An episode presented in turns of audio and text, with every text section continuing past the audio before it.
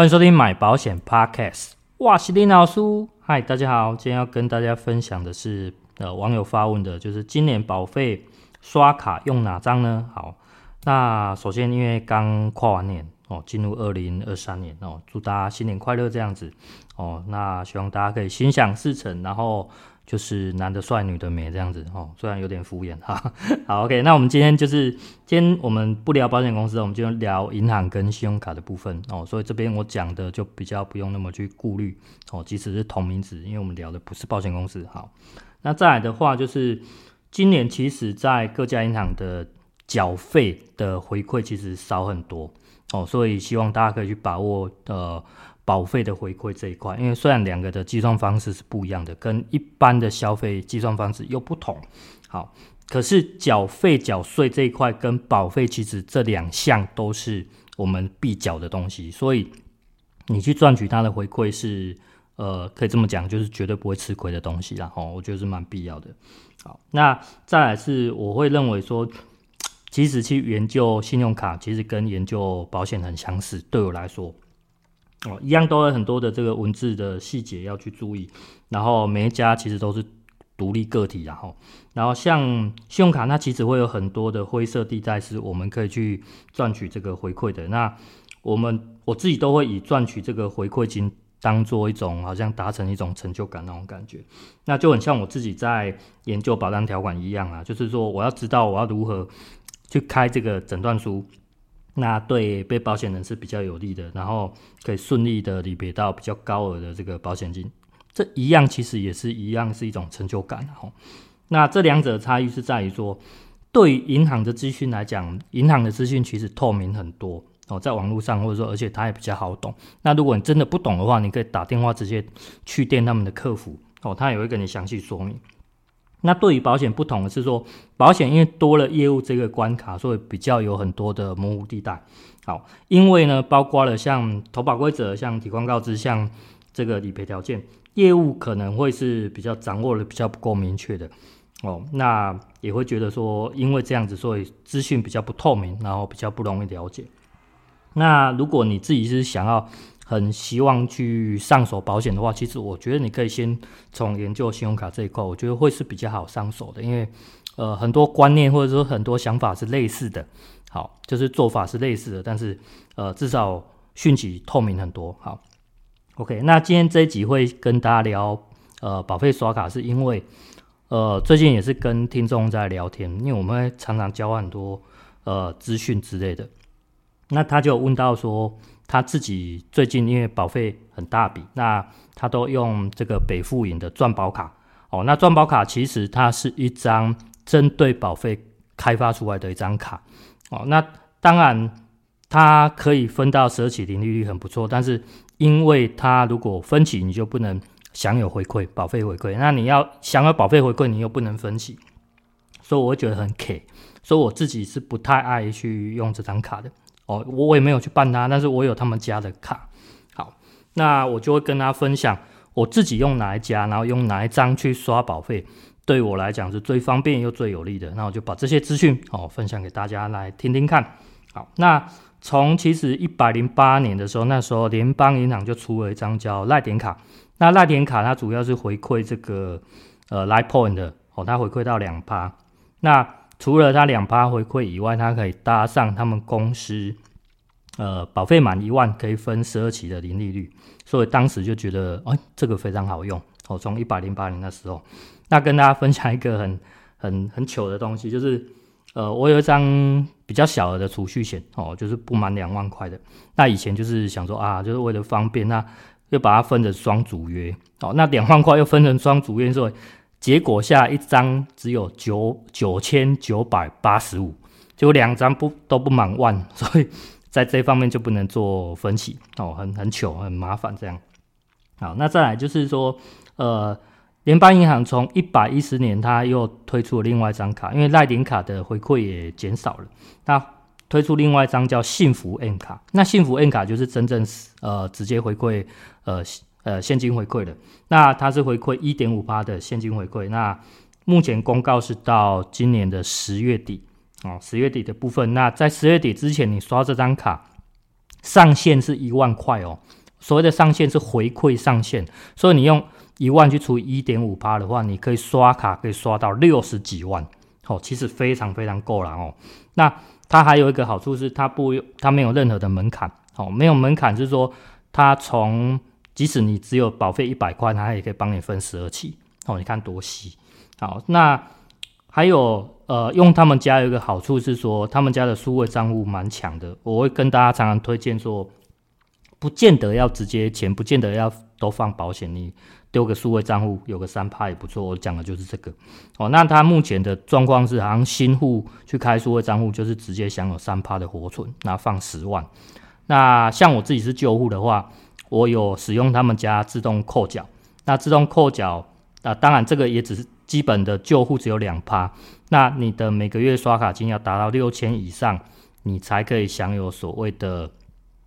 从 2% 变成 3% 的活存利率这样子。那我怎么样达成这个6000，就是靠这个保费分期。所以我每一笔只要金额偏大的我都会做分期。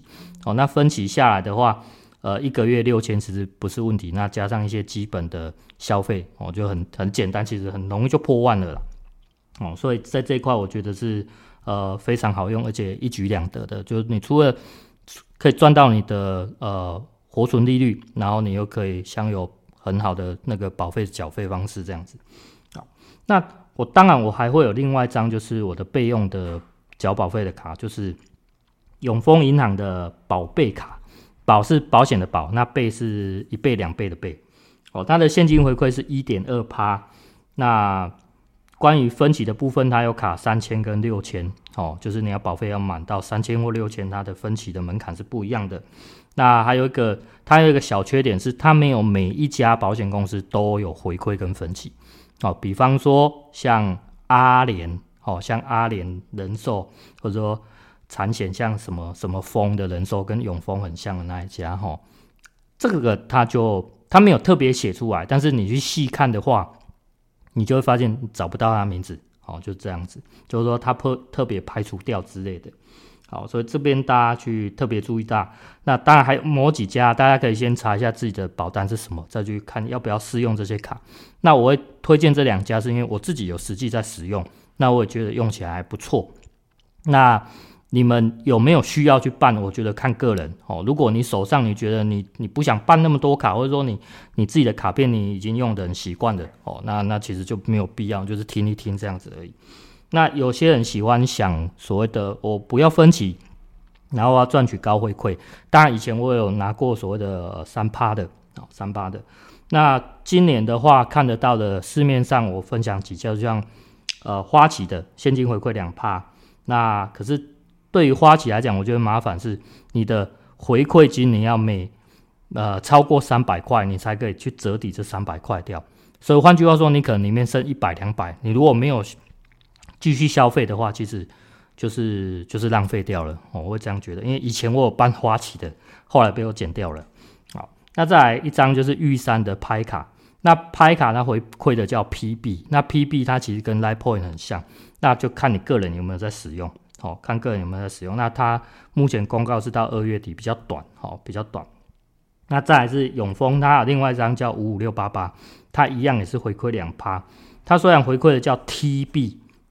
它虽然回馈叫 TB， 可是它可以完全折抵现金回馈，所以跟现金回馈其实是一模一样的。那这张我也有办，那这张我用在什么？就是说，金额比较小的保费，那我不想要去做分期，那我就会选择比较高的回馈的，就是用这张来刷，是这样子。所以今天你要使用回馈率高的，或者是说你要用分期的，就看你自己啊。我觉得各有它的优缺点，就是看你自己方便就好。那我这边的话分享一个我自己的客户，我觉得这个客户是真的是非常特别。那他也确实让我看到一个很高端的一个世界啦，因为他跟我购买保单的金额很大。那当时他购买了有一张3年期的保单，3年期，对。那第一年他的举动就让我吓到了，因为他说他的保费1年200万，他要用刷卡的，那我就很 shock， 当时我就已经很 shock 了。好，那他说他刷的那一张是中信卡，那中信卡当时给他可能只有 1% 的回馈啊，那对他来讲他觉得 OK 就好了。好，那第二年的话，因为中信推出了一张叫 LightPay 卡，那 LightPay 卡的话首年出来的话保费有 3% 无上限哦，我就把这个资讯告诉他，所以当时他没有立刻去办，可是后来他好像有听到资讯他也去办的。那他很特别的是说，因为他的保单的这个周年日都在年底，那年底的时候他有时候缴费会变成1月才缴，就是才扣款，那没办法，要配合这个银行的刷卡的时间，所以那个时候我们就会特别说去怎么样去提早让保险公司扣款，然后最后我们是用这个传真的方式给保险公司，这也是提供大家一个方式啦，就是说在关于缴保费的这个部分，大家可以多一个方式跟多一个资讯。好，那所以他第二年就赚到这个 3% 了，那第三年好像虽然从 3% 变 2% 还是一样赚很多啦，可是也是因为这个客户的关系让我认识到说原来真的对于这种人的世界，对这种高资产的世界来讲，其实我根本就不会想去跟他推荐一些什么医疗险，我觉得他现金真的很足够啊，他不需要特别去买这些险种，那只要自己可以维持，而且他又有投资的习惯哦，这是非常厉害的一个人哦，这个客户真的是我算是很佩服的一个客户啦哦。OK， 好，那最后等一下。再来就是跟大家分享几个这个缴费特别要注意的。第一个就是像只要是趸缴的保单，它都不能用刷卡的方式，因为这个在洗钱防治法上面有特殊的规定哦，所以各家的保险公司都一样，趸缴的绝对不可能是有刷卡的哦，这个会有洗钱问题。那再来就是说像这个听众有问到说，他如果说他想要换卡哦，那一定是不是要透过业务还是可以他自己申请，或者说他换卡的部分有没有这个哪一个时间点才能换卡，还是说随时都可以？其实在这个方面我想告诉大家的是说，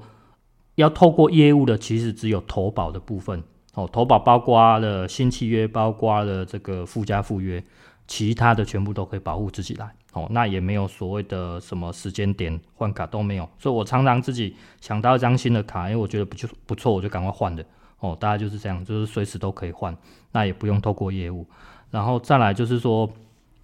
关于保费分期的部分，有些人会误会啦，就是说比方说我今天分成12期了，那我钱可能中途解约了，那我是不是可以不用还给银行哦，大家的认知可能会停留在一个很错误的观念，是因为我们一般来讲，假如我们用年缴然后分12期，其实银行已经先替我们付掉这个年缴保费给保险公司，所以保险公司是完全收到钱的。那这个东西你跟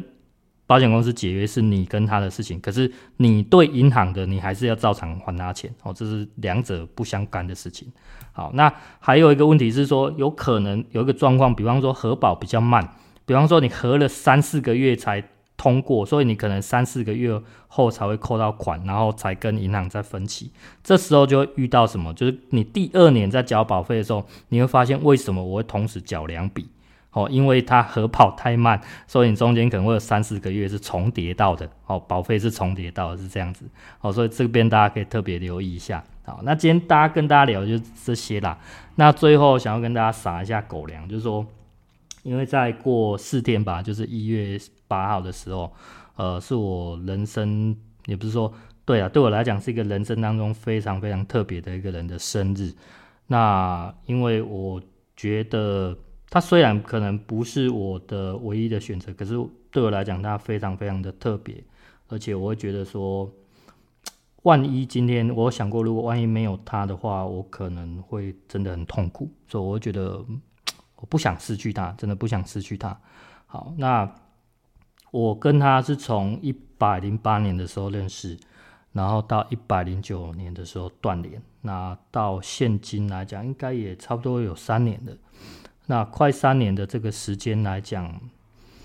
我知道他其实都一直有在默默的关注我，可是我们一直没有碰面，也一直没有正面的交谈干嘛的。好，那可是最近看到他的状态，就是说他开始为自己在倒数了。好，那我觉得他可能在面对我的时候会有很大的压力，然后会不敢靠近我。可是我觉得我也必须要给他勇气啦，我希望说他这个倒数可以真正的去实践到，就是追逐他所想要的，然后往我这边一步一步的靠近。那对我来讲，他真的是一个我觉得不能没有他的人哦，就是这样子。那不知道未来会不会在一起，那如果有在一起的话，再跟大家宣布这个好消息，这样子。所以就是这样子，就是希望啦，期待他生日的那一天哦，会有一个很特殊、很不一样的一天。然后也祝他生日快乐。OK， 就这样了，大家再会啦，拜拜。